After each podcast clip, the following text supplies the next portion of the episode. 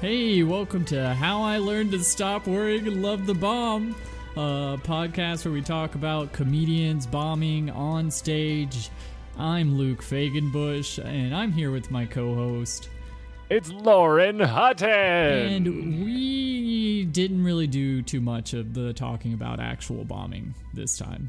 This was oh, this was no. special. It was. It was. Um, I mean, well, how do you react when you catch a leprechaun? Um, if by leprechaun you mean Stewart Huff, then I freak the fuck out and I hate everything I say during the podcast because I'm talking over a magical man with years and years of comedy experience. And I pee myself a little bit. Yeah, I peed myself too, but thank God there was a table, so he didn't notice. Yeah, you could smell probably. I uh, let's let's not waste much time. It was great. We don't talk about bombing. Just listen to it. It's good for you. yeah, thanks for listening, everybody. Oh boy, how was the drive? Was it okay? You know, it was interesting because I'm I'm I'm sleeping on a couch in Frankfort, Kentucky, which is what an hour, An hour and forty from here, something, Something like like that. Yeah, yeah. and um, I took off, and it was real nice. And you have two options: you can get on the interstate and come up, Yeah. or there's like a back road. And I any you know anytime I have that option, I'm doing back road. oh yeah. So I get on the back road, and then I literally saw this, this crazy black storm cloud coming over. I mean, it was really beautiful, but you know it's going to be hell. Yeah. yeah. And then it just started pour like the kind of rain where your wipers are on high and just as fast as they can go, and you still really can't Just see. doing It's just- nothing. Yeah, Yeah, and it's I'm not on a back road in Kentucky. You know what I mean? This is like you know, and uh, but it's one of those things where you just got to go. Well, it might be my last day. Whatever. You know, you know what I mean? and and you made that drive twice because we texted you about being here today after you had canceled or after you had assumed that you weren't coming back, right? Really? No. You're just going to bring up my failures of communication right up top? Thanks, Luke. Well, I, I want the audience to appreciate how much it took for you to be here. No, And- it, it- it's it's not like you know I had some meeting with you know some important person that I you know what I mean. I have no Just life. this What do you want? I'm like, it's not like I canceled some high paying gig. You know, what I, mean? right. I was sitting on a couch and and uh, I said, hey, uh, you know, you want me to do this podcast today or tomorrow? And then uh, you guys were like, well, let me check. And then I heard nothing for five hours. yeah. So yeah. then I was like, okay, well, let's go get some tacos.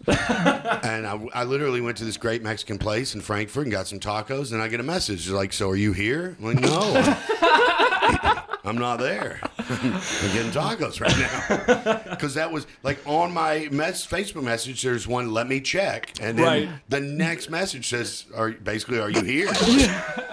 no, I thought we were still checking. We're professionals. Yeah, Yeah, we, yeah, we I mean- run a tight ship. We always send out every message that we type. It's it's a Sure. very tight system. But I'm not a fan of rules, you know? So Hell yeah. whatever. Yeah, I mean there are a couple that I like, like the I, I haven't been murdered yet, and that's I think I have society to thank for that. You really? You think society Yeah, is yeah. responsible for not murdering you? think you just have I a target on if your back? If I was in the Wild West, I would have made it about eleven months. yeah, well, that would probably be pretty good span Right? of time for anybody. I mean, Then you know, 11 months, they'd be like, wow, you old man. Jeez. You've been hanging out with horses for welcome to 11 months. retirement. yeah. Yeah, At that point, I'm splitting fence posts. I got a farm. right. It's incredible. You've uh, you've already had seven kids at that point, Right. You know, You've lived a Had like long 90. syphilis-filled life. It's been wonderful. The old Luke, the 11 month year old with a three month year old, a two month year old, a one month year old. I love it. oh Jesus! If you could go back and like redo your life in any time frame, what would it be? God. I honestly, uh, hey, Bill Bryson book over there. Oh, yeah, that's a What- good one. Yeah, I like that guy. I've never read that one. Um, uh, I I would redo everything, Oh, like literally. Like, I Okay. think I think I am the king of failure. uh, proudly and uh, objectively. Okay. Like, like literally, like st- looking at my life from an outside, no emotions involved. No, let's just look at this person's life that happens to be me, but let's analyze it. I have failed on such epic levels that it is all, not quite, but almost impressive. Wow. Yeah, I would. I think almost definitely every big decision I've ever made has been the wrong one. definitely. So you wouldn't be a stand-up comedian. No, no. So it's not No. like you're looking at I your mean, a life. dishwasher would have been a better. I mean, I was good at washing dishes, and I enjoyed it like thoroughly. It's Really? Honest work, man. It's I've done great. that stuff. I washed dishes at a strip club one time. It was awesome.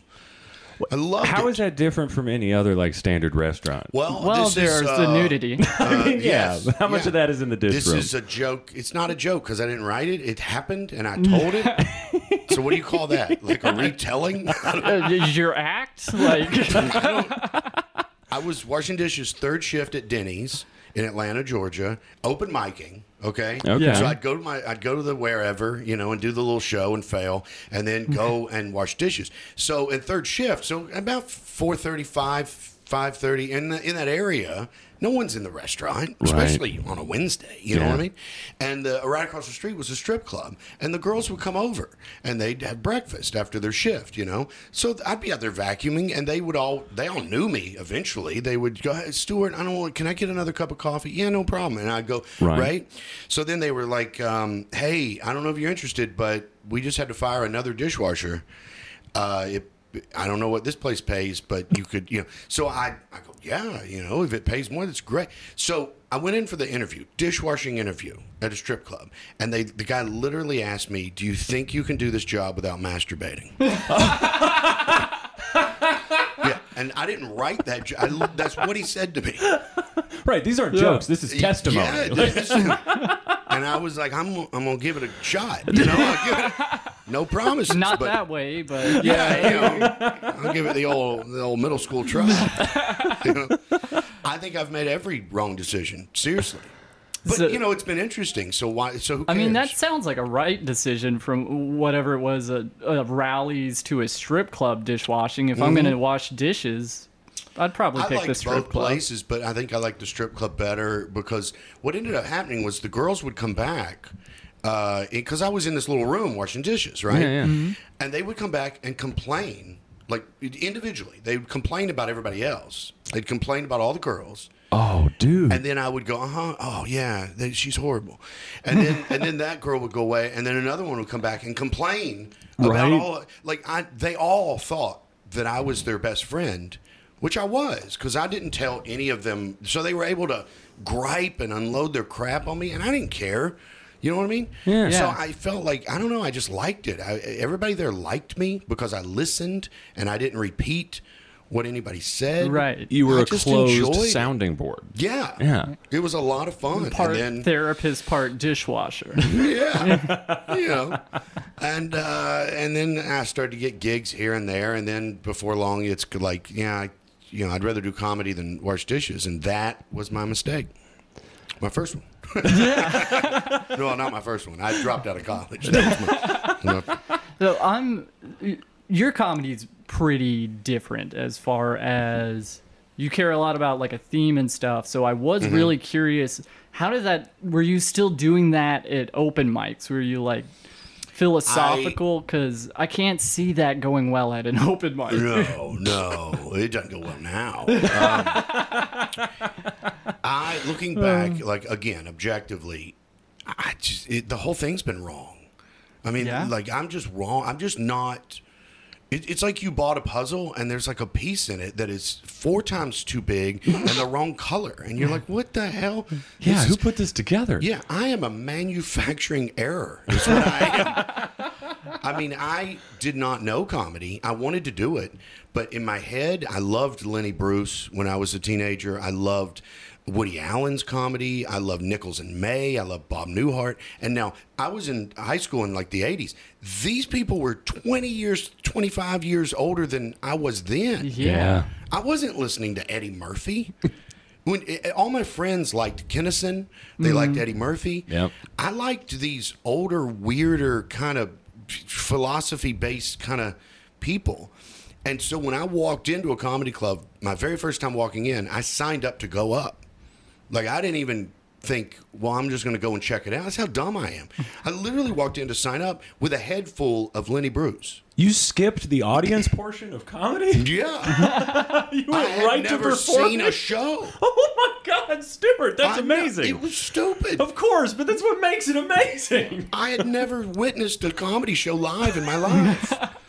I just So thought, you just went from is cool. albums that were Lenny Bruce and all of that, and walked into the comedy scene with like without no knowledge of like Eddie Murphy or anybody who Well, was I popular knew at who the Eddie time. Murphy was, and my friends liked him, and I listened, but I was in my and I would go, "Oh, that's so funny," you know, because Yeah. you want to fit in. Yeah. But in my head, I was like, "It's not near as good as Lenny Bruce." I loved the way Lenny would just philosophize, and sometimes you don't even know what the hell he's saying. He's so high, and I would be like, "Oh my god, he's talking about octopuses," you know. And then all of a sudden, he's talking about the civil rights movement, and now he's back to octopuses. This is great. this is fantastic. I love the oddity and the craziness to it. Eddie Murphy and Sam Kinison seemed like rock stars. Yeah, Yeah. there was Right? definitely that. They the were like- jumpsuit. The he's, Yeah. in, he's in a red leather jumpsuit. Right? There's no way I could be that. Like I, that's like something I can't. the- Woody Allen stuttered and stammered, and I could do that. Yeah, Yeah. that's achievable. I thought that's who I, you know, but I didn't know that was a character that he developed that is just genius. I thought it was real. I thought he was that nervous, and I thought, "Why I'm that nervous? That's great. that's more human too, though. It's more human to me than yeah. I'm like I'm still not a Kinison fan. I never got that whole thing. I, I Dude, mean, I come from fan. Southern Baptist, and I still don't get Kinison. It's it's I don't know. It's just too. But I don't really. I'm not a fireworks guy. I'm a you know. I, anyway, I um. So I walked in. I'd never seen a show, and I thought, okay, this is what comedy is. Is like. You know, philosophy and and and you you know, like in my head, an idea, and a truly unique, interesting idea, was just as valid as a punchline in my head. Yeah. And then it took me, because I'm slow, it took me a good year to figure out, oh, I'm wrong. No, these people don't give a damn about ideas or thoughts or any Right. of that. So my first couple of well, six, seven months of open micing, quote unquote, um, yeah, I was trying to do these philosophy kind of ideas, and I was literally, I was so bad, I was so not funny that the other open micers who also were not funny wouldn't talk to me. Like that's how bad I, I was. The You were the worst- outcast of the outcast. I was the outcast of the outcast. In a room of comedians Yeah. who are outcasts. Yes. Holy smokes. Yeah. Because open micers are already a weird Yeah. crowd. Yeah, and they're judgmental. Yeah. Yes. And you know, which- prideful. Uh, yeah, and I get it now because you're young. You haven't figured out what you want to do. Yeah. So there's some competition And going everyone's on. Everyone's being vulnerable in that thing. So they're all like on their toes about am I getting attacked? What's this Yeah. is my thing. This is me bearing my soul and he thinks he's like a big philosopher going up there. right.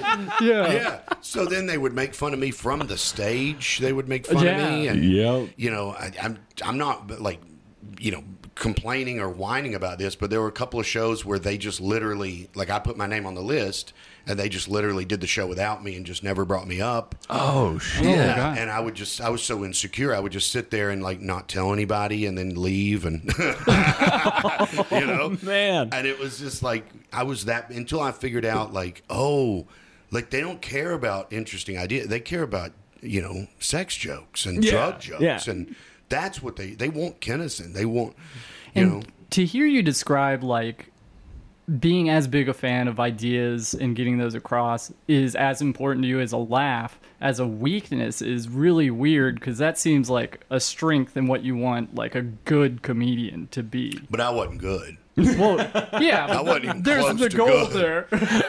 I remember one of my one of my jokes was who told ostriches they could use the earth as a hat like, what at some point I sat in an Arby's and thought now that's gonna get them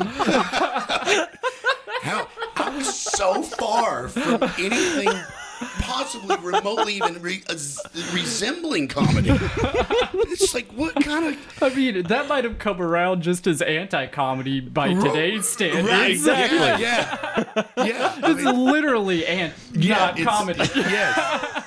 I remember one night I looked down from the stage. I I, I had a buddy. Uh, this is maybe a year and a half, two years in or something. And I had a buddy that I'd been riding with, and we were actually friends. And and uh, you know, he didn't hate me. Is what I'm saying. Okay. There's your standards for friends starting out. And I looked down at this guy and I went, Hey, I, I really like that shirt. Where'd you get that shirt? And then he told me, and I was like, Wow, I'm going to have to get one of those. And then, like, I just went on with my jokes.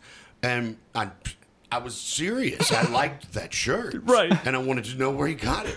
And my friend, I got on stage and he goes, You're like the anti comic. Like, you were legitimately, you weren't going to make fun of him for it. And I was like, Why would I make fun of him? It's a cool shirt.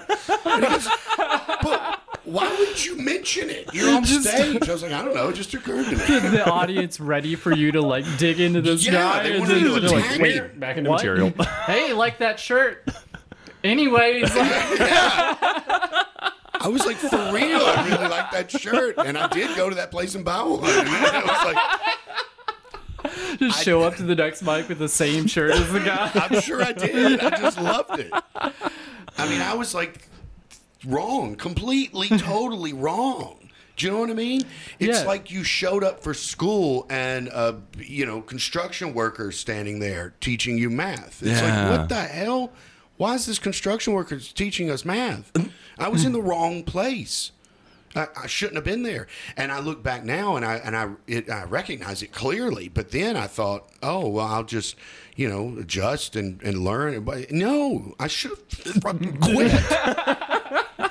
and it's still not me. I don't. I'm, I think I'm a horrible comedian. I don't think I'm any good at all. Mm-hmm. But but the the thing is, if you put the construction worker in the class, they're probably going to teach math in a unique way. Yeah, in a way that other ah. people that think like construction workers would get. Yes. Yep. So, if like, let's say you took a construction worker and you said, "We want you to come over here and direct this Shakespeare play," and we want, and, and they took it seriously. They weren't just like, "Oh, these people are a bunch of artists." I hate, you know what I mean? They were Yeah. like, "Okay, I'm going to really try to do it," and I have zero, you know, talent, and I have no knowledge of even how to direct a play, and I don't even know any of Shakespeare's work. But I'm going to try to do. It's probably going to be the most interesting Shakespeare play you've ever seen in your life. Oh, I'm Is it going to be good or bad? I don't know. but it'll be unlike anything. It'll be unlike anything else you've ever seen. And that construction liker will, construction worker will, You know, the people that really like construction construction. likers. He's Yeah. just a fan of construction. but he'll put on his appreciation of Shakespeare, which is like unknown to that type of person. Yeah. Yeah, So- and I think that's I if I can be that's a little bit. It's almost like I'm complimenting myself, which I guess I am. But I think I have over 27 years or however long I've been doing this. I have put a square peg in a round hole. I've managed Yeah. to shove it in there. Are you, know. cozy? Am I what? You're the you're the peg in the hole. Are you cozy in the hole? No, Okay. no. Yeah, That- just from the way this started, he's like, I Yeah. think I'm a terrible comedian. No, I um, the joke I wrote, I didn't do the punchline because they're not as important to me. But, um, the joke I wrote is I have proven that you can put a square peg in a round hole. It's just going to fuck up the peg, you know. Right. But the punchline's not interesting to me. It's like you know, um, I'm not cozy. Or You it know? will make a new hole where there wasn't one before. Sure. And You I know? think there's some of that going on with your comedy. Like, I'm not interested in uh, what you can't do. yeah. I have no interest in that. And I, I have no interest in what you're supposed to do, really. I'm gonna. I want to say what I want to say, and then when the audience doesn't laugh, then I, I I'm like, Ugh, you know, okay. I guess we have a contract where you have you have to Right. giggle or whatever. So then That's I, the, that's the work part for you. Because Yeah. for most comedians, that's the reward. No, that's the work. To me, Yeah. I can write hours of ideas and thoughts and about human behavior and humanity and all this shit that I really enjoy that, right?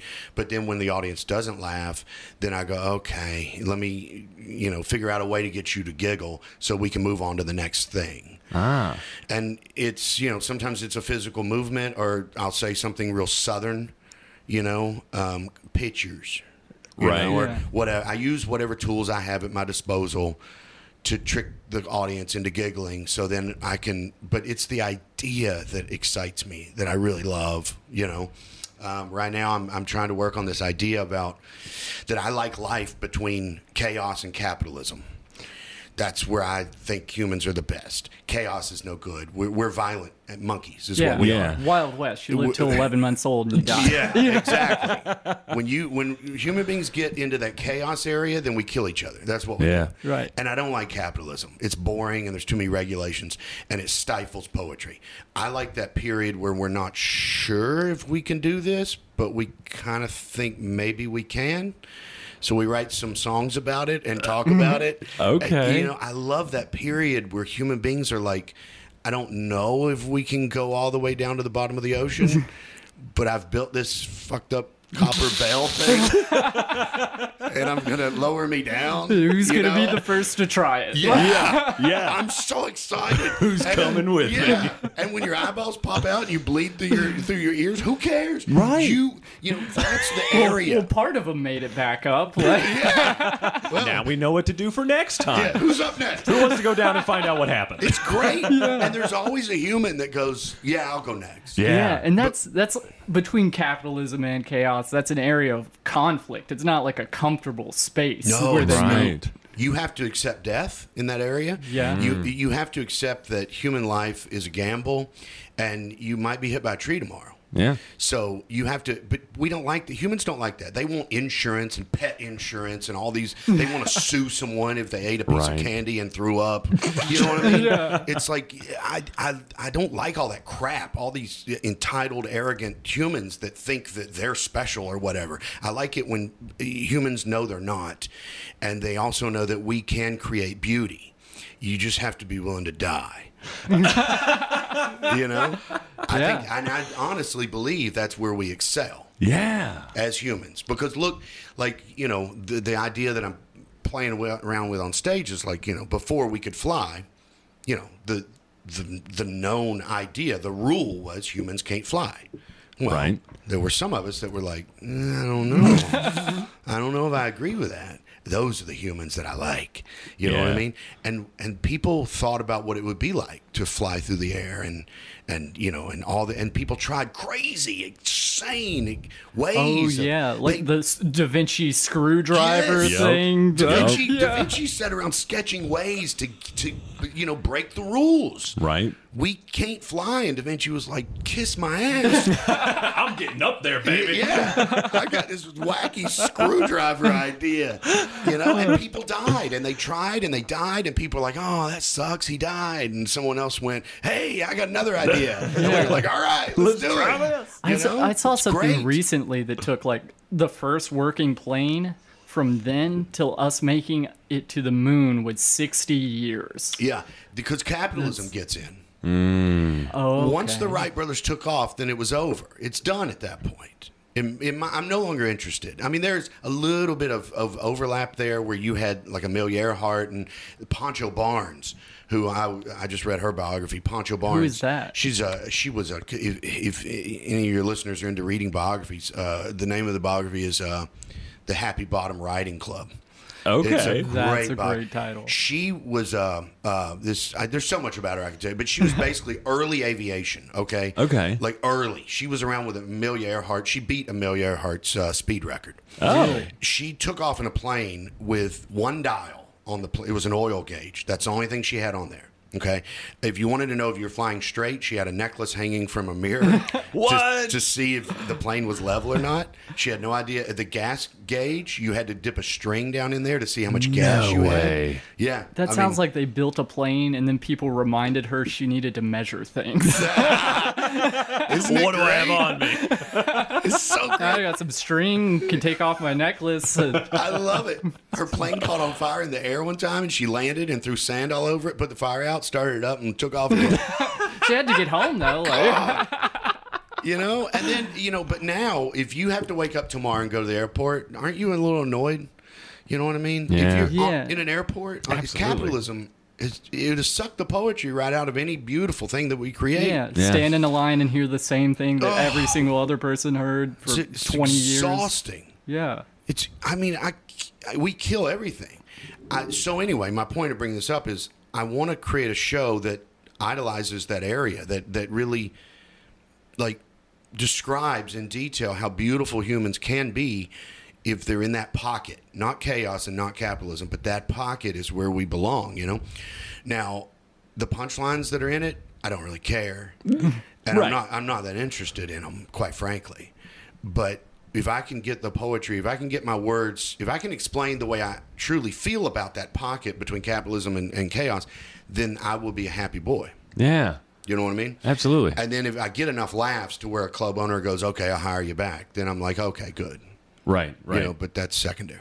Wow, that that's so different from what I thought you might think of your work as. Because I thought I thought you just think certain things were funny, but to hear that being funny is just like a secondary goal, and it's just like this is my ticket for admission to like communicate these ideas. Some things I write, and and I, and I, I think I like that. That is funny Yeah, to me. I would laugh at that. But most things, most of the punchlines don't make me laugh.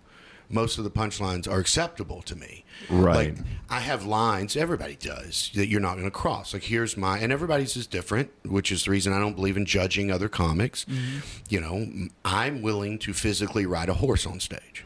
You know, I had a joke uh, the last show I wrote that that's I rode a horse and I rode it hard. you know, I even I even looked in the mirror at an, in a Red Roof Inn here in Cincinnati. It's in uh, it's the my favorite hotel in Cincinnati, Red Roof Inn. I forget the name of the town. It's a couple of miles north of Go Bananas, and they have they have three renovated rooms. And well, I say renovated, they're not renovated. three rooms with like a mirror on the wall. Yeah. and I know which three they are and I always say I want one of those three, right? So, and I stood in front of that mirror and rode the horse to, to, uh, to a certain angle, and I want to know which way my head needed to be so you could see my neck fat flat. You dialed that in? yeah, I, my neck fat. I wanted it to flap, and I wanted people to uh, to because the the point of the joke that I liked was the beginning of it. Now I got to make them laugh. So if I'm riding a horse, maybe some people will laugh at that because it looks stupid. Right. But if my neck fat is flapping, Right. you're gonna hook ninety percent of the people. Everybody loves a neck flap. Every, who doesn't love a neck fat flap? You know what I mean? Who can't? So, am I willing? That's within my range. Now, other comedians might go, "I'm not going to ride a horse on stage. It looks stupid." Good for you. Don't ride the horse. Right. That's fine. I don't have. I'm not saying I'm right and you're wrong. We're all different, but that was within my within my acceptability. Um, things that make me laugh are. Um, this is a bit I'm trying to work. I was working on it today when I was waiting for a certain somebody to text me back to find out. I am sorry. so you had a while to work on it. Oh, I was loving it. And I was legitimately laughing at this. Here's the bit. I'll, I'll just, I'll, okay, I'm going to pull out my cell phone. This is the bit I was working on today. This is exciting. Peek Jim- behind the curtain. I've never done this on stage. Uh, Jim's Seafood. Okay. And, okay, Jim Seafood. Yeah. When I pulled into the parking lot, I did notice that it was six o'clock on a Friday night and I was the only car there. I'll, I'll admit that. So I looked at the door and to see if it was closed, right? Because no other cars. It was open, but I did notice that the state FDA grade was a C. Okay. Okay. So then I Googled what C FDA rating is, and it says this restaurant is a public risk and on the verge of closure. What? Yeah. And I God, thought, what is F? boy, do I know how that feels. oh, God. You just hit me in my heart, baby. I am definitely a public risk, and I'm, I'm real close to closure. That that is me in a heart. If you had, I, that could be my tombstone right there. I felt an immediate connection to Jim's seafood restaurant. and so I looked up the definition of B. What does a B mean? And it says this restaurant has some issues that must be fixed. And that ain't me, okay? that was me in my 30s. Okay. But that I, this is way past some issues that need to be fixed. Okay, I am near closure. So I immediately was like, "Oh, this is the best eatery I've ever been to in my life. this is me." So I walk in, and the waitress was a little shocked. You know when you interrupt someone that's daydreaming? yeah. She had that look, like I opened Right. the door, and she went, "Oh, a little, little bounce." And so You saw I the said- C, right? and she was sitting smoking near a no smoking sign. and and she put her cigarette out and slid it away, like you know. And, and I said, I don't care if you smoke. Are you, is the kitchen open? She goes, Oh yeah. so I sat down at a booth uh, near the near the kitchen, right? And I heard what I assumed to be Jim yelling. Okay, yelling cockroaches, cockroaches. You don't like cockroaches? Not supposed to have cockroaches. We're on Earth. What? We're on Earth. You don't want cockroaches? Move to space. Move to space is one of the greatest sentences I've ever heard. Move to space. It's just so ra- rarely in your life, and I mean rarely, do you get to come that close to absolute perfection. You know, it's like being front row center at the Sermon on the Mount. Move to space. That is a square peg in a round hole. He should not own a restaurant. How right is he? I don't know, dude. Human beings are now at the point of entitlement that we expect no cockroaches. you pieces of arrogant shit. And you do have to It's get past that where you're like, okay, I grew up, so of course there aren't cockroaches in a restaurant. That would be terrible. But Right. then you're like, wait, I'm on Earth. They, they were there first. That's exactly the way I felt. I was sitting there going, he's right. He is. We expect no cockroaches where the food is. I mean, if there's a cockroach at the bank, you're like, it's money. How are they going to eat? At the restaurant, they should be. You should be just knocking them off without a thought. Going, the- yeah, I know why you're here. At the bank, you're almost worried about them. Like, Right? Like you're going to starve them, buddy. you get him, good. get him a Jim's seafood. See, I'm going to add that to the bit. That- and he's so right. I mean, I, he's screaming at the top of his lungs. He's clearly angry back there about his C grade. And I'm just like, uh, it's almost like being near Plato or something. He's just spouting truth about humanity. And, you know, and then he goes, four people. That's it. Four. pe- You know how long I've been cooking the fish? Four people get sick and they're going to close me down. Four people. I've been cooking the fish since I was 15. And I was just like, I was just scribbling as fast as I could. Just scribbling. Because this is gold, baby. The fish. He said the fish. Not like fish. The fish. Like it was one big one. He we still have the original Yeah, fish. it's We haven't been cutting off slices for Right. years. It's like he caught 1,000 pound fish. And he's been working on it since he's been, the fish. And I was, in my head, I was like, Buddha, scoot the fuck over. Jim's here.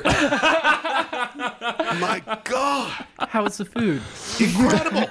Of course, he's It been was cooking it since he was stunning. 15. Yeah, I saw a couple of cockroaches. There was someone smoking where they shouldn't have been. But I'm, you know, he lowered my expectations and zeroed in what I should expect, which is good food. And when the waitress came over and said, "What would you have?" I said, "I'm gonna have a big piece of the big fish." and swear to God, she goes, "Okay," and walked away. It's, you know, now that piece of comedy makes me laugh. Yeah. I, today, I got in the shower and I was waiting for you guys to tell me yes or no. and I was working on it and I was legitimately laughing at the thought of someone saying, move to space. Yes. Like you, and, and just the philosophy of the arrogance and entitlement of human beings that we've progressed so far now that we expect there not to be cockroaches yeah. and you're going to leave a bad Yelp review because you saw a cockroach. What does that have to do with anything? You don't want to live in nature now? I, that idea is what makes me happy.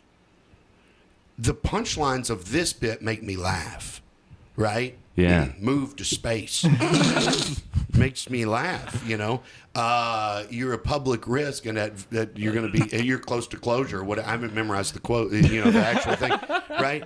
That uh, and that's exactly how I feel. It makes that makes me laugh out loud. But the truth is, that is how I feel. Yeah.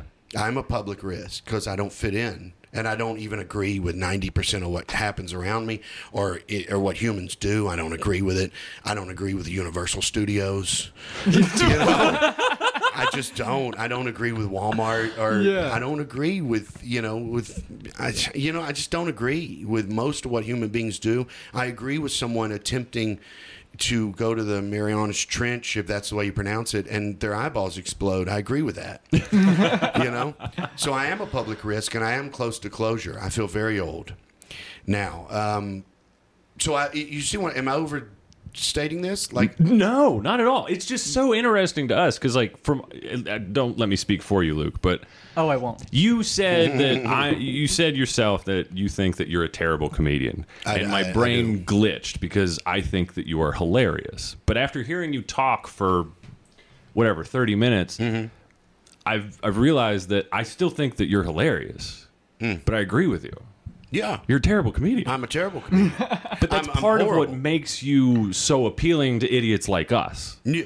Well, the thing is, like, and it, it- again, we're being objective, right? Yeah. Right. I'm not Right. talking from emotion here, or pride, or anxiety, or fear, or any of that stuff. I'm being objective, looking at myself.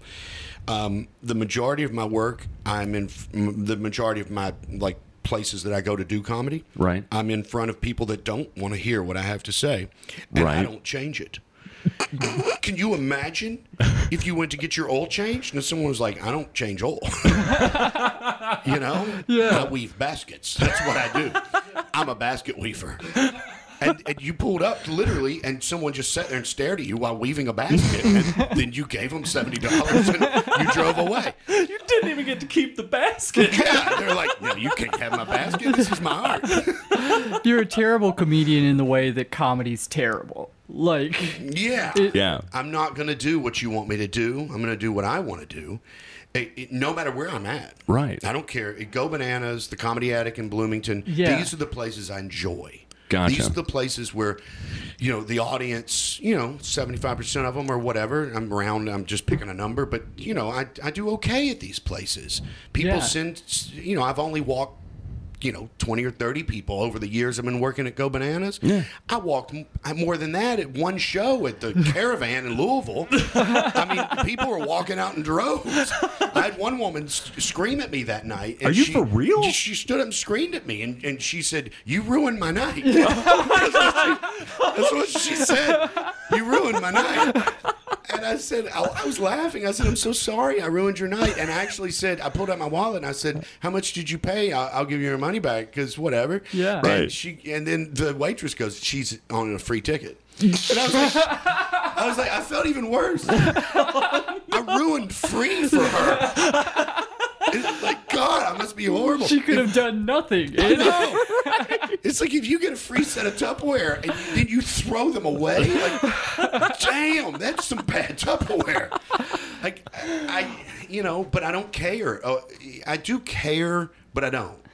Do you I- know what I mean? Yeah, I was listening to an album that you made, and I think you were recording it at the Comedy Attic, and at I've re- part of it, I think I've recorded everything at the Comedy Attic. Yeah. you said no one has laughed at these jokes yet. Mm-hmm. Because you were doing them in just like small towns, and I thought like, oh, those are the people that need to hear these jokes. Like, right.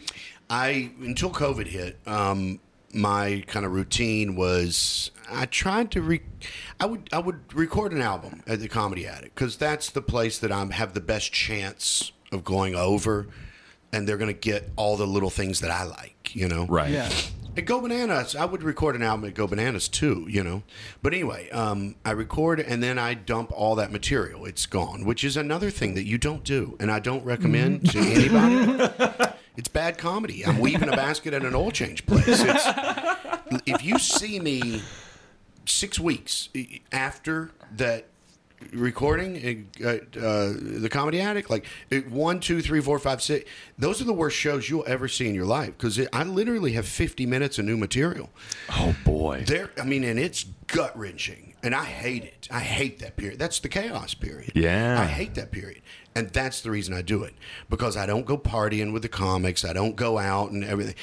When you bomb for 50 minutes and then you go back to a hotel room you are going to write your ass off Oh yeah. because you don't want it to happen again. Yeah. So, and it usually takes me four to six weeks to get that piece of crap, that 50 minutes that isn't funny, to get it up into the area of well, yeah, he kind of sucked, Okay. right? Where I'm getting a little bit of laughs at the beginning, and then there's 35 minutes of silence, and then I can usually bring them back at the end. right. You know what I mean? but forcing yourself, not allowing yourself to do, well, I'm going to keep 40 minutes of the old, what I just recorded. Mm. I'll keep, Right. and then I'll do the new stuff in the middle.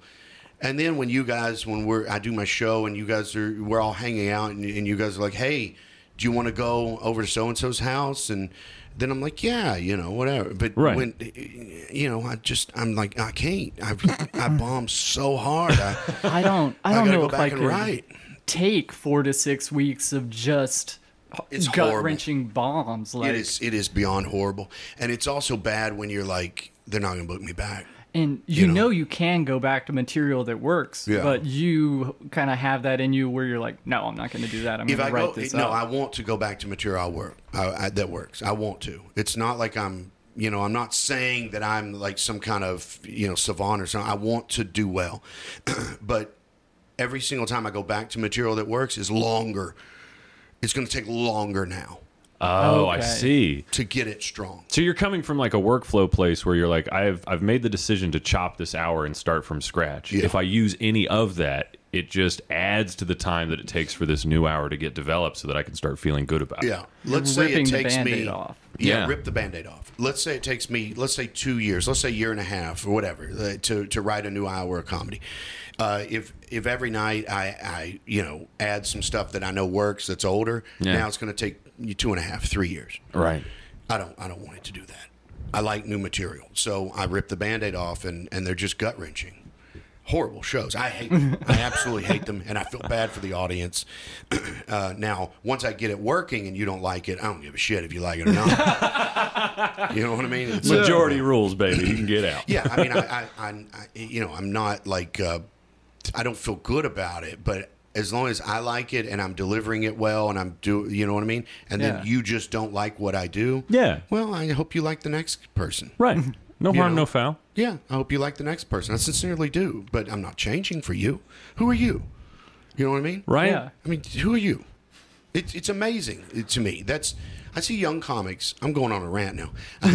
I see young comics. I'll come through Cincinnati and there'll be a comic that goes up and they've been on stage three times and they're doing sincerely interesting things because they don't know the rules yet. Yeah. So they're breaking all the rules and they're doing all this stuff, and I'm like, whoa, they're not funny, but that's fascinating. That's so. And then most of them, you know, learn the rules, stop being interesting, and then I come back through a year and a half, two years later, and I'm like, oh yeah, this is. Yeah, I'm watching open mic, and I'm like, oh yeah, this is the the girl that did that interesting story about that salamander. Uh, I wonder if she's made it funny. And then I watch, and then there, it's all about you know. Stupid shit. It's not interesting anymore, but she's getting laughs. Right. And I'm like, ah, you, you chose the wrong path. You should have stayed with the no laughs and the interesting. Because here's the thing I believe if you're good, you can make anything funny. There's nothing that you can't make funny. How long is it going to take you? That's another question. Ah, okay. Now, that's another question. How stubborn are you? Right. How good do you want to be? You know what I mean? right. I mean, you got this. You got this weird bit about this ostrich using the earth as a hat. well, how dedicated are you? You're Right. Do you know what I mean? You got 11 years of working on it in you? Well, now I hate all my materials. So I just think, like, uh, you know, I, I wish I would have learned this earlier. It took me longer to learn this, but I think young comics, I think the only, piece, the only piece of advice I have is number one, don't listen to anybody, and that includes me. That's a great place to start. Yeah. Don't listen to anybody, and that includes me. Number two piece of advice is if you write, let's say you write five jokes, and two of them you love, you can't explain why you love them, you just do. If you don't like cockroaches, move to space. it just makes me happy. Right. You know? So I haven't done that bit on stage. Let's say I go up and do that bit tomorrow night, all right? And it gets nothing. I'm going to do it again Saturday night and Sunday night and Monday night and Tuesday because Right. you're not going to stop me. You can't tell me that's not funny.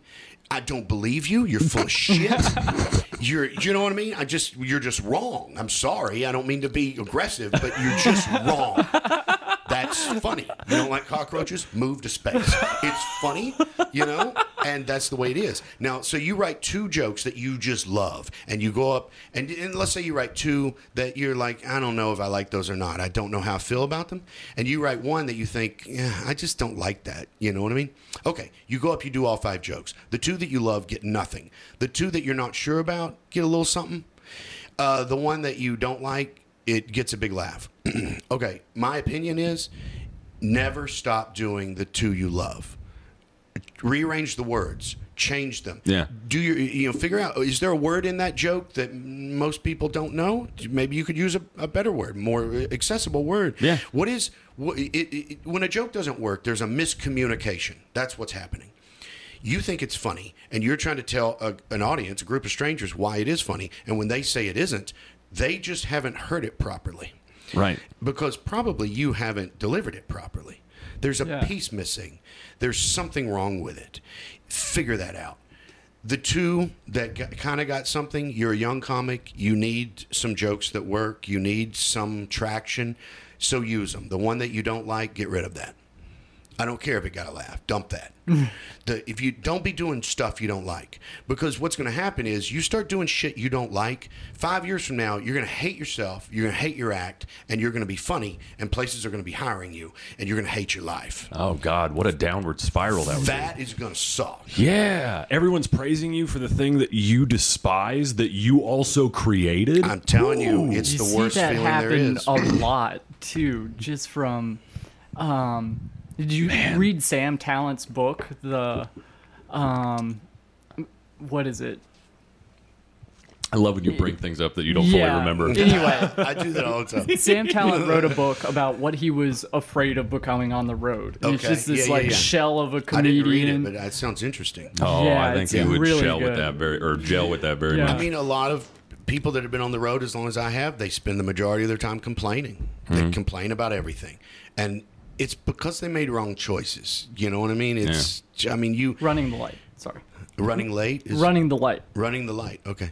Um, uh, you you stay in love with comedy by doing the stuff you like. yeah. That's what makes comedy be your lover. That sounded really stupid to say, but I mean it. I thought it was romantic. Yeah, I mean, I really do mean it. Like, I'm 50. I might as well be. I mean, I'm not, but who cares? right? I mean, once you're once you're past 45, you're 50. Shut up. right? So I'm old.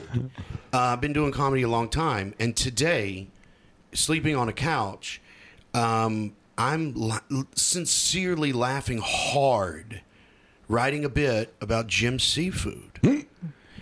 you you've got to do what you love in order to keep loving it. Because if you're doing what you don't love, you're going to hate it. And you will, the brain, the human brain figures stuff out. And you will figure out how to be successful on a Thursday night in a bowling alley in Effingham. and I'm telling you right now, if you do well in that bowling alley, your life sucks. Oh man. You're going to hate yourself. Yeah. You want to go to that bowling alley and you want to pull out, and I do go to that bowling alley. and, uh, I do. But I pull into the parking lot thinking they're going to hate me, and I got two new bits I'm excited about. do you know I was what I about mean? to say that was way too specific to not have happened. Oh, sure. Yeah. That place hates me. And I keep going back. Oh, yeah. I'll go back until they tell me I can't go back again, which Right. probably be soon. But I, I, I don't, you know, I want them to laugh. I don't want to sound like I don't. I want I want to do well, but I want them to laugh on my terms. And if they're not going to, then I want to figure out where we can meet halfway. And then there are some crowds that we're not going to be able to meet halfway. Okay, fine. Yeah. You know? See, I think that's an incredibly like very very zen way to approach this this crossroads that you have where the idea is paramount and the the jokes are secondary. Mm-hmm. And if you didn't have that perspective of just like, you know, this isn't going to be for you, then that's fine. Yeah. I'm, I'm going to try and meet everyone in the middle as much as I can. If you didn't have that, holy smokes, man. I did, you know, when I started out, I was doing these idea based stuff and it wasn't working. I mean, and that's an understatement. Uh, and then I figured out, oh, like it's sex jokes and drinking and pot Yeah. and all. That's what they're laughing at. I can't. You know, I'm not saying I don't like sex and I don't like pot. That's not what I'm saying. I'm, I'm saying that that's not comedy to me. Now, I love good sex and pot jokes when Right. someone else is doing them, Right. but it's not who I am. yeah. So, but then I changed and I started to try to figure out how do you write a joke, like a legitimate setup, punchline, sex, you know, whatever, e- easily accessible to people that are eating cheese dip jokes. right. right? And I worked on that and I wrote material and I learned the chops. I, I learned to ride the bike, as they say, right? Yeah. And and then and I was doing okay and I was starting to get feature work here, there, what have you. And I'll tell you the worst feeling I've ever had in in my quote unquote career is um when I go up, when I get in my car and I drive five hours and I go up at a place and the audience doesn't like me and I don't like me either nobody had fun tonight. Exactly. That is the pit of depression for me. You sold out and they weren't buying. Yeah, like I'm trying to please you. I'm certainly not pleasing me. Yeah. I'm trying to please you and you still don't like me. Like that is just like I was and I got to the point where that happened over and over where cuz I'm not good at writing sex jokes. I'm not. I'm just not. Dave Attell is the greatest sex joke writer ever. Right. And Yeah. I laugh hard when I watch him. Good for him. He's good at it. That's great. I'm not. And when I tried to do it, I was bad at it. And then, you know, so, and I just made the decision okay, I can't live with this amount of depression anymore. Yeah. So I'm either going to go back to college or I'm going to do exactly what I want to do and figure out how to be that. How, how can I be me and make them laugh? Yeah. So then I started that journey, which took, you know, a long time, a lot Yeah. of bombs, long time to figure that shit out. But then, you know, so 10 or 12 years after I started, I went back to what I was trying to do at the beginning. And then I eventually figured it out. Do you know what I mean? Yeah. Yeah. I mean, that's actually that's like a comic archetype when you talk about folks that have had you know careers that are that have gone on for decades, mm-hmm. where you know a lot of them did something and they got momentum and they realized they were headed in a path that they they were like, oh shit, I don't want to end up at the end of this road, so Yeah, I have to go yeah, back to yeah. the beginning Yeah. and figure out which road to take. Like Ralphie May did the same thing. Somebody sat him mm-hmm. down. They were like, you you you're making a mistake. Mm-hmm. Do you want to be known as the fat comic or just a comic that's funny that happens to be big? Right, yeah. And he he went exactly like you. He was getting feature work and then just like doubled back and was like, I'm I'm an open micer again. I have to figure out how to be funny in in a way that makes me happy, just like you were talking about. Because there are paths. Yeah. You know what I mean? I mean, there, you. I didn't know it when I started, but I, I'm objectively, again, I've used that word ninety mm-hmm. times, but I'm not a smart person. Like I've been in the room with smart people, and I'm not that. you, know, you know what I mean? It's like holy shit. Yeah. You listen to some physics professor talk or something. I'm like, God, I need a frosty. you know? Jesus. I didn't know how far this thing went up. Like, there's another level. I thought I was in the attic. Like, right. I'm not. In, I'm not a smart person. But looking back, you can see. Oh, there are paths that you can choices you make. Yeah. That leads you down these. You could be the fat comic. You know, and if you to, tell too many of those jokes that you don't, if you want to be the fat comic, then that's great. Yeah. Good Right. for you. maybe Be you're the a fat- jolly fat guy and you love it. Yeah, be that guy if it makes you happy. Right. But if it doesn't, then stop doing it now. Yeah. Because too many times you you do it. A, I'm just going to do it another year. eh, you're getting real close to depression. Yeah, I, and I've had that before where it's like, why am I depressed? It's like, oh, that's my brain telling me you're in the wrong place. Yeah. Yeah. That's just like an evolutionary trend where it's like, oh, head somewhere else because this isn't you. Yeah. Psychological defense mechanism. Yeah. So are you are you aware of like your reputation among Cincinnati comedians? Because it's kind Is of it good or bad? It's uh, mythical. so like as an open I micer. can't believe he's still alive. God damn, he's still doing this. still doing this. Wow. Th- this like this phenomenon where when I was an open micer and you were like coming into town, everybody's like, "You need to see Stewart Huff. You hmm. need Yeah. to see Stewart. You need to go out." And then I went and saw Stewart Huff, and I'm like, "Oh, that's what comedy can be. That's another one of those paths." And then Yeah. the week after. Everybody tries to be Stewart Huff. All the open micers are like, well, let's get philosophical. But what, once that blows over, it, that's terrible. But once that's gone, there's like a conscientiousness left over where they're aware of that. So I- now you I tell every open micer like when you're in town, you should see Stewart Huff. You're like LSD, man. Like people don't get it unless they've had you before. I don't mind that comparison. That's the, I don't mind it. It's the only Something drug. about you told me that you might not. it's the only drug that I that I did that I that I still think that one I would tell people to do. Right? You know. yeah. Um, uh, I I'll put it this way. I'm not aware of what you're talking about. That kind of like because I'm out of you know what do I know? I, I don't Yeah. know. People Yeah. are trying to be me. I mean, whatever. But uh, I mean, I have. Or Every just- club I go to, I'm friends with all the comics, and they all Yeah. come out to my show and all that, and we all talk and hang out and all that stuff, and it's great. My fan base is comics, um, which is I'm proud of. That's I'm very proud of that. It's great. I mean, it's done nothing for me financially. you know, I can't get any. You know what I mean? I mean, there's- if you're looking for financial help, comedian is not the No. one you No, look up. no, he's not on the emergency contact list.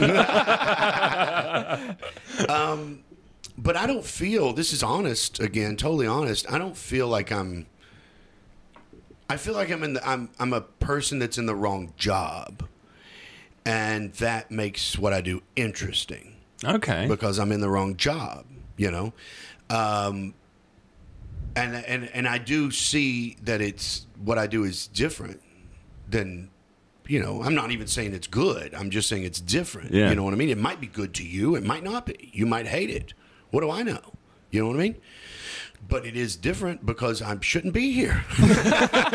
you know? So, I mean, I like young comics a lot, and I don't judge. Uh, very few things I judge, especially with young comics, you know, because everybody is on their own path, and it takes people time. Some people uh, get things quicker than others, Yeah. and all this. And I root for everybody to be happy and discover something about themselves that is going to be, you know, be unique and interesting and, and funny. And I notice I put funny after the other two. Uh, you know, I mean, I love that all all that stuff. It doesn't bother me at all. I'm proud of the fact that I have a, you know, I have probably ten actual non-comic fans, and they are de- they are devoted. I'll give them that. I seriously probably have maybe ten, maybe twenty I, I- actual fans that, Yeah. but they'll drive four or five hours. really? Yeah, I've had people drive like long distances.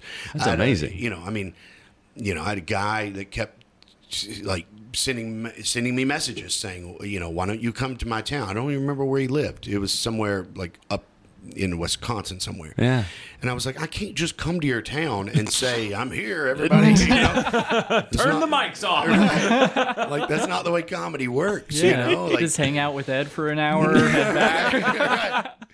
So I tell this guy, I'm like, here's the way it works. Like, you know, there has to be a club there, and then I have to ask, or they have to ask me, and then you come and see. That's the way it works. And he's like, well, we don't have a club. And I'm like, well, what do we want me to do about it? Do you this? have know, a Lori Graves?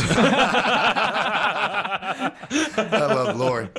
Um, so then one in Southern Illinois, I'm on stage, and and then he just he shouted. I didn't know it was him because I just messaged with him. Right. But he, he shouted something like, "Do the so and so bit," and I was like, "What do you mean, do the so and so bit? Who the hell are you?" Who knows my material? No one, you know what I mean? And he's like, I'm that request. dude that's been uh, sending you Facebook messages for four years trying to get you to come to my town. You're not coming to my town, so I'll come where you are. I'm like, what are you talking about? You live in northern Wisconsin. We're in southern Illinois. what you just you just said I'm going to get in the car and drive four and a half five hours? And he's like, yeah, this is my son, so be funny.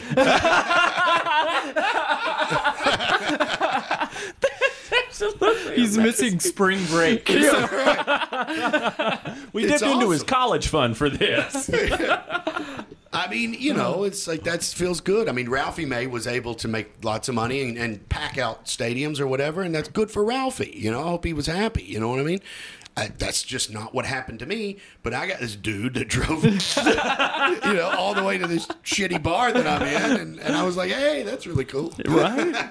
you know, Dude, I mean, made me happy. My my mom lives in Carlisle, which is maybe 40 minutes from here, and she hasn't been to a show in four years. so, I mean, to me, that's really freaking cool. That's just a guy Yeah. that saw your stuff, fell in love with it, and then stayed in touch with you for Four years? Was, uh, it was a couple of years, three years, maybe. I don't know. It was a while. Yeah. You know, and he would text me, or, or not text me, but he would Facebook message me, and it was like, well, I see you're in Detroit, but you're not going to come to, uh, you know, Wisconsin.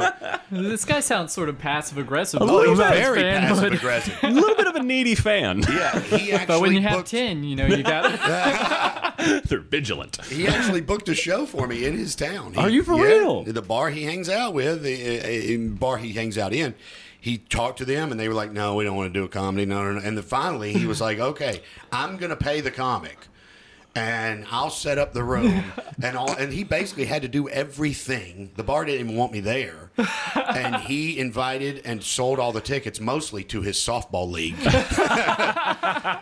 and but eventually I went and did a show in his town just because he wanted to see me. Oh my And it was gosh. great. You know, so like like I said, the the ten or twenty I have are passionate, you know what I mean? And and that's great. You know, but it's mostly comics. See, but even just to have ten or twelve or ten or twenty people that that fall in love with your ideas and your and your jokes that vehemently. Mm-hmm. How does that not read as success to you? Oh, it's I'm I'm a I'm a massive failure. I'm a look. I'm a fa- look. Let me put it this way: my fears from when I was younger, I've already achieved. Okay. You know what I mean? I mean, What were- I, what I were am- those, like? I was scared to death that I would be dead broke and old and have no prospects for retirement. I'm right here, baby. Where else could I go? I Might have as no well money comedy. in the bank.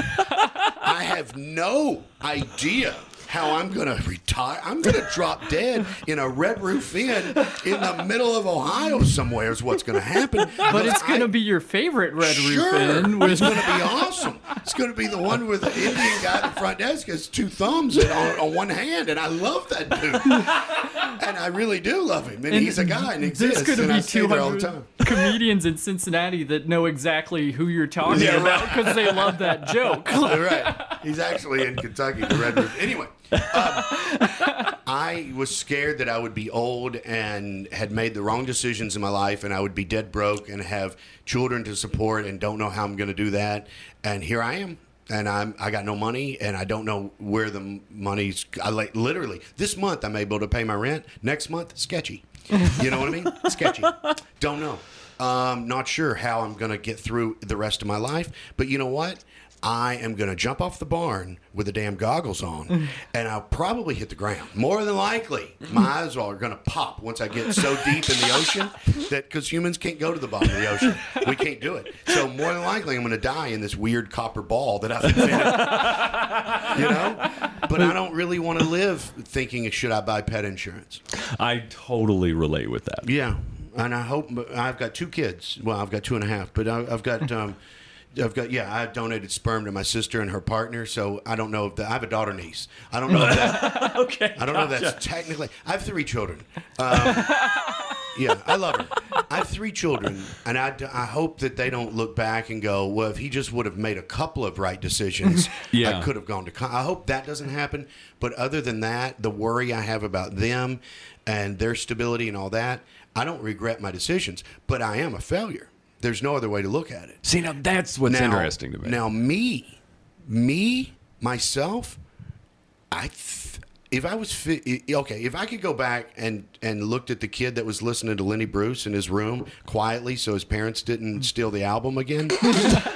They used to steal my Lenny Bruce and Richard Pryor albums and throw them away, and I would have to go and hunt and buy them again. Anyway, if I could go back to that kid and say, "Look, here's the deal: you're 50 and you got no money, but you've been driving around the country. I've been in all 50 states. I've driven to almost all of them except to Hawaii, you know, and um, you you got no money and and no way of retiring at all, and you don't know what the hell's going on, but you're you're doing comedy in bowling alleys to weird people that hate you, you know. Then I think that kid would be like, "What an awesome life," and that's the way I feel about it now. I freaking love my life. I absolutely love it. It is a failure, but I have nothing wrong with failure. See, that's what's interesting to me because I sit here and I listen to you, you know, just repetitiously over the last hour I am an object failure. I am an object failure. I am an is object it getting failure. is it getting repetitive? Like No, like- no, no, no, no. it- It's it's a nail. It's driven directly into this temple. I, yeah. I got you it. think It hits anybody's still hard every listening to this time. Well, no, they'd have to be listening in the first place. That's true. I love it. I love it. But then for you to did, did I don't know if you plan to do this, but it was it was pure genius to pound that in over an hour, and then to pull the rug out of being like, and that's exactly what I want. I love every last. I can't inch say it's what it. I want. I mean, it would be very nice. There's not too many things that I envy about fame. I've worked with some famous people and and you know friends with a couple of them and. I, there's not a lot I envy about that. It Yeah. seems like a shitty life, but the the stability, I, I would like that very much. Right. You know what I mean? I've always wanted to buy a church and live in it.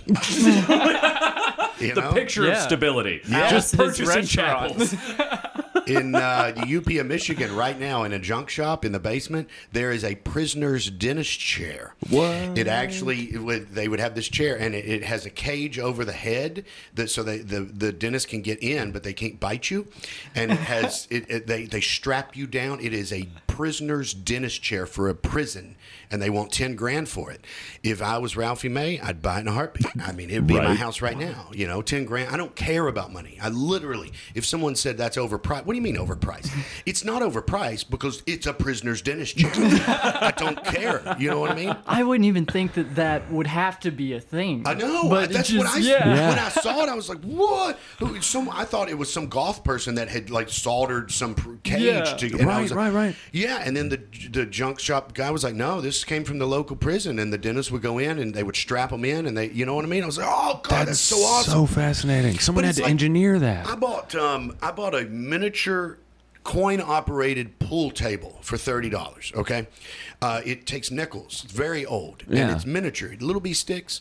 Right. Okay. It doesn't. My wife, when I brought it home, she goes, "Oh God," you know, because my house is full of junk. Right. Right. And she goes, "Does it work?" And I said, "Define work." right. It makes me happy every time I look at it. Is it working? Is it working? Right. It's absolutely working. The the the point of the machine is to bring happiness. It brings happiness. I, I love it when I see it. If you put a nickel in it and push the thing, no balls come out, and I don't have sticks for it. So you can't play the game right. but it makes me happy. So it's that it's that area that I live in. It's like you know, I mean, I if the car breaks down, I don't know how it's going to be fixed. Yeah. I don't know that, but you know, my car's broken down lots of times on the road, and I'm still here. Yeah. You know what I mean? It's not like your car breaks down and your alternator stops, and then some guy comes down out of the sky and goes, "Okay, well, you lose the game, and you're dead now." Start over from a checkpoint when Right, the car right. wasn't broken. I'll tell you what you do. You, you your car breaks down and you don't know what happened to it and you have no money and no available credit, so you sit there, you know, and you hate your life until you get off your ass and go do something. Yeah. And you stand and this is literally a story that happened to me and I walked a couple of miles to a rest stop, a rest area, and this was in the panhandle of Florida. Not there's no part of Florida that's any good, but the panhandle is like the worst, right? Right. So I'm in the panhandle of Florida, and I walk. This it's like four in the morning, and I walk up to this rest stop, and I go around to the employees. I'm like looking for someone to. I don't know why. I, what am I going to be able to say? I can't afford for you to fix my car, but will you? Right. Like, what am I going to? But I don't know. I'm just looking for another human. That's my plan. Whatever. Yeah. And I walk around. The employee's doors open, and there's a guy dyeing his sideburns. Okay, uh. he's got black dye, and he's dyeing his sideburns that are old mutton chops. They're gorgeous sideburns, and this is like in 2005, before this was cool. Oh hell yeah. Yeah, this was like pre-hipster sideburns, and the guy is dyeing them in a mirror, not looking towards the door, but he sees me in the door, and he goes, "Can I help you?" Never stopped. Never stopped dyeing those sideburns. And I went, "Well, my car broke down a little ways back, right?" And he goes, "Is that right?" And he's just never stopped, just still dyeing them, dipping that comb in that dye and dyeing them. And I go, I ain't got any money and I don't know what's wrong with the car. And he goes, Sounds like you got a big piece of fucked on you. I went, Yeah, yeah, I do. Yeah, I do. And he, and he goes, There's the phone book. Flop it open. and there's 24 hour towing. He tells me the name. All right, okay, whatever. All right. Okay. So I pick up the phone, you know, and I'm calling and ring, it's ringing and ringing and ringing, and then I hear, "Hello," and I said, "Is this 24 hour towing?" Guy goes, "Yeah." I go, "Hey, I'm sorry I woke you up, man. I thought this was like a legitimate 24 hour kind of thing. I'm sorry. I got nowhere to go. I'll call back, you know, later." And he goes, "Good," and then he hung up. yeah, it's great. So I hung out with Elvis while he died his sideburns. We just sat there and talked for Hung hours. out with the prison dentist chair of people. It's so great. And this dude had like real thinning blonde, long blonde hair, real thinning oh kind of gosh. but, but like flat black mutton chop with blonde thinning fat old man hair, and it was so great. And I was just sitting there talking to him, and then I said, "So you're gonna at the top?" And he goes, "Nope." I was like, "This is great." So then, I, I don't know, eight, nine o'clock, I've been up all night, right? Then I call back and a, and a woman answers, and, and, and I said, Yeah, I called earlier. And she goes, I'm sorry, my husband is lazy and he sleeps. You know, I'm like, It's not lazy to sleep at 4 a.m., right? So then, uh, and then she goes, "Where are you at?" And I said, "Well, right now I'm, I'm uh, over here talking to this dude with the with the mutton chops." And she goes, "Oh, Hank?" And I go, "Yeah, yeah, okay, Hank, yeah, whatever." And she goes, "You're at the rest stop?" I said, "Yeah, but the car's a couple of you know miles back." And she goes, "Okay, we'll come get you." So anyway, this guy comes, and I swear to you, there's no way he was 18. No way. He's like 16, 17 years old. He's way younger than me. And he just jacks my car up on this old, you know, tow truck. It's, you know what I mean? And, and, and he goes, get in. And I, so I get in and, and he, he drives me to his trailer. It's not a mechanic shop. It's What? a trailer in the panhandle of Florida, right? and I'm like, all right, whatever, you know. And I get out, and and he goes, uh, you, he goes, you've been up all night, and I'm like, yeah. And he goes, you can sleep here, I don't care. I was like, all right. Casual ass businessman right there. yeah. So we go into his trailer and he goes, There's the couch. And I'm like, Okay. And I'm exhausted at this Yeah. point, right? So I do. I went to sleep on his couch. I'm like, I don't know what's going to happen to me or my car or anything, but I'm going to go to sleep right here. And I wake up a couple hours later and I look and like I'm laying down on my side, right? And on a couch. And there is a baby. I'm talking about in diapers looking at me dead in the eye. Okay. And I wake up and I go, uh, Hello? And the baby goes, Uh oh. What? and the baby waddles away. the baby just waddles away. And I was like, holy shit. and I wake up, and this is the first baby. It's the only, it's the only baby that I've ever met who cussed correctly. like it wasn't just random shit, you know. It was, Right. it was like the ba- they gave a baby, the baby, a hammer, a real hammer. Oh, okay. Yeah, not a pla- this the baby's wa- waddling, waddling around with a real hammer, and it, it, he hit his finger at one point, and he goes, "God damn!" and I was like, I was like, I don't know if I'm supposed to laugh or be sad. This is the baby cusses correctly. At one point, he's in, he's underneath my car, right? This guy who's like 15, 16, I, I don't know. There's no way he's 18. He's underneath my car, and this girl comes walking down the gravel driveway, cussing him out, just cussing him out. I don't. We can cuss on this podcast, right? Yeah, absolutely. Okay, this woman is just like, you're not gonna come over and fuck me and not return my calls, you piece of shit. Oh. It's just cussing him out. His feet are sticking out from underneath my car. Okay, they never moved. She cussed him up and down. He never. He's on that roller thing. Yeah. He never slid out from my car. She's just going at him. You piece of shit. You are not coming over, fucking me in the ass and not calling me back. Blah blah blah. It blah, just blah. keeps getting better. Just, she's just wailing on the dude, and he never moved. And then the baby waddles over to the screen door and goes, "Uh oh, bitch." he goes, "Uh oh, bitch." That's what he said. And then the dude's wife just came out that screen door like a lioness, and she chased that woman down that. I mean, she was just like trying to grab her hair and everything. Chased my her down this gravel parking lot or gravel driveway, and then she turned around and walked past us and just goes, "Dinner's in an hour." Whoa, shit. Walked in the door. She never said, How dare you cheat on me or any. It's like she just chased a competitor away. And I was just like, This is the coolest house I've ever been in my life. oh my God. Is is your life just walking from one of those scenes into another one of those scenes? Because I, mean- can't see how you could call that a failure. That's That's what I'm talking about. That's the reason I'm telling this story. Like when you are on the road, you have no money and no, you, you know what I mean. I don't have a manager. It's not like I have an agency Yeah. that I can, you know, call and I don't like the quality of this hotel room. I want the sweet, You know, all that kind of crap. there's a baby that- cussing at me. Yes. you know, I've never been wealthy. I don't have money, so the car is going to break down. I have. I'm driving a, a CVS, a Honda CVS right now. It's got 358,000 miles on it. Oh boy. The car is going to break down, and when it does, some shit's going to happen. Yeah. I mean, some of it, it it's probably going to be I'm going to sit there and I'm going to have to call some friends and borrow money. But occasionally, there's going to be a baby that cusses. Do you know what I mean? Yeah, man. you're on, you're on the road for 28 years. The Yeah. stories start piling up. Weird shit after weird shit after weird shit. You know what I mean? I love it. That's not to me. That's not my definition of failure, but to my father, it is. To Bank of America, it is.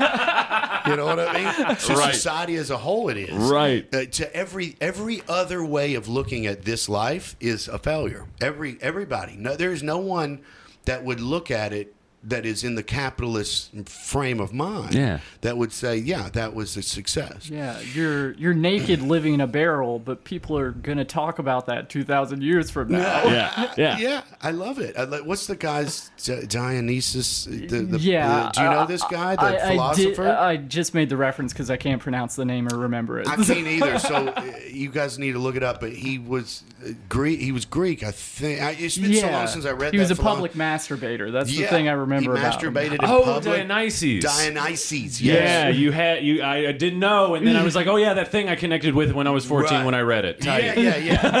that dude. He's like naked, living in public, and and I forget which king. There was some king that is supposedly quoted as saying, "Is about if I couldn't be king, I'd like to be Dionysus." Yeah. You know, and I I feel that it's like I I like this life, so it's not a failure to me. But I also like the joke I just told, and this audience didn't get it. you know, so both my life and the joke, I'm going to keep doing. Hell yeah. Kiss my ass. Well, I can't think of a better place to end. That was amazing. I love my life if you don't kiss my ass. That's perfect. I mean, is it, I don't know if it's too arrogant, but you know, I, I've been trying lately to not like self judge myself, not be so. Uh, in, I'm really insecure. You know what I mean? Yeah. And I've been trying I not to picked be. up a little bit on that. Just a I'm very insecure. Yeah, and I've been trying to say I have every right to be just as stupid as everybody else. Hell yeah. You know what I mean? Hell yeah. So I'm going to say what I what I think, and if it sounds arrogant to someone, and they go around saying Stewart sounded arrogant on the podcast, okay, fine. Kiss his ass twice. Right. you know what I mean? That's really the way I feel. yeah. I love it, dude. That's amazing. Yeah. You you have a personal philosophy that I think if even if people don't 100% agree with, it's the type of thing that anybody can take a nugget from and improve themselves. That's that's very nice. I mean, I think I like that. Yeah, I like that you just said that. That would make me very happy. If that's what I achieved in life, then that I think that I would hold that as a big achievement. Hell yeah. Yeah, because I think the people that I love, the authors and the musicians, and the, you know, the comedian like Lenny Bruce. You know, I mean, I'm not Lenny Bruce. I'm not near as good as Lenny Bruce, but I picked. There's some things he said. Some th- he made me think about something in a different way. Yeah. and then he, you know, he taught me that don't just listen to what people say to really analyze it and are they right just because they Yeah. have money and they're good looking and they have a big penis does it mean they're right does it really does it really mean they're right Yeah. you know what I mean? So yeah, I would love to be. I would love to achieve that. Where, yeah, that that'd be to me that'd be really great. That'd be way better than living in a church. Hell yeah. Well, thanks for coming out, dude. This has been an absolute blast. Uh, Yeah, I, I- had fun. good. Oh, good. Hell Thank yeah. you so much. we didn't tell many bomb stories. Wasn't that the point of it? But pretty much the Oh, you whole weaved them in there, brother. No, I think we got more than a bomb's worth out of that. Yeah, That was- yeah. We stayed more on point this episode than we normally do. It was great. It was great. Good. Excellent. I love it. Well, thanks for having me on, guys. I Hell appreciate yeah. it.